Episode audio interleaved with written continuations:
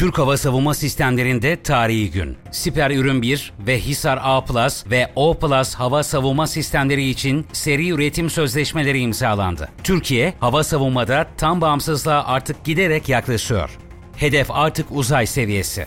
Türk savunma sanayinde insan kaynakları. TUSAŞ'ın çalışan sayısı 16.000'e yükseldi. Türk savunma sanayinde çalışan sayısı ise son 10 yılda 33.000'den 83.000'e yükseldi. Ejder Yalçın için Macaristan'la işbirliği. Ejder Yalçın zırhlı araçları Gitran ismiyle Macaristan'da üretilmeye başlanacak. Türkiye artık uçak gemisi istiyor. TCG Anadolu'nun daha büyüğü, 260-280 metre boyutlarında ve bir uçak gemisi olarak deniz kuvvetlerimize kazandırılmasıyla ilgili çalışmalar devam ediyor.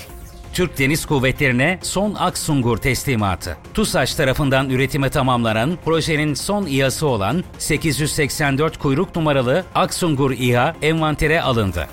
Haluk Bayraktar'a Etiyopya nişanı. Baykar Genel Müdürü Haluk Bayraktar'a Etiyopya tarafından onur madalyası takdim edildi. Bayraktar, Etiyopya onur madalyasını alan ilk yabancı oldu.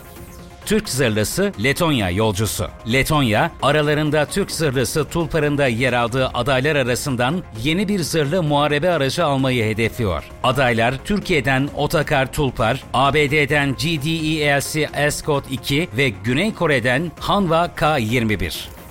Bayraktar TB3'ten rekor. Gerçekleştirdiği 32 saatlik uçuşla Baykar, İHA ailesinin havada kalma rekorunu kıran Bayraktar TB3 tek sortide gökyüzünde 5700 kilometre mesafe kat etti. TSK'ya yeni teslimatlar. Kara Kuvvetleri Komutanlığı'na çeşitli miktarlarda mini akıllı mühimmat, mini mikro İHA'lara karşı karıştırma ve imha sistemi, küresel konumlama cihazı ve seyyar havan tespit radarının muayene ve kabul faaliyetleri başarıyla tamamlandı.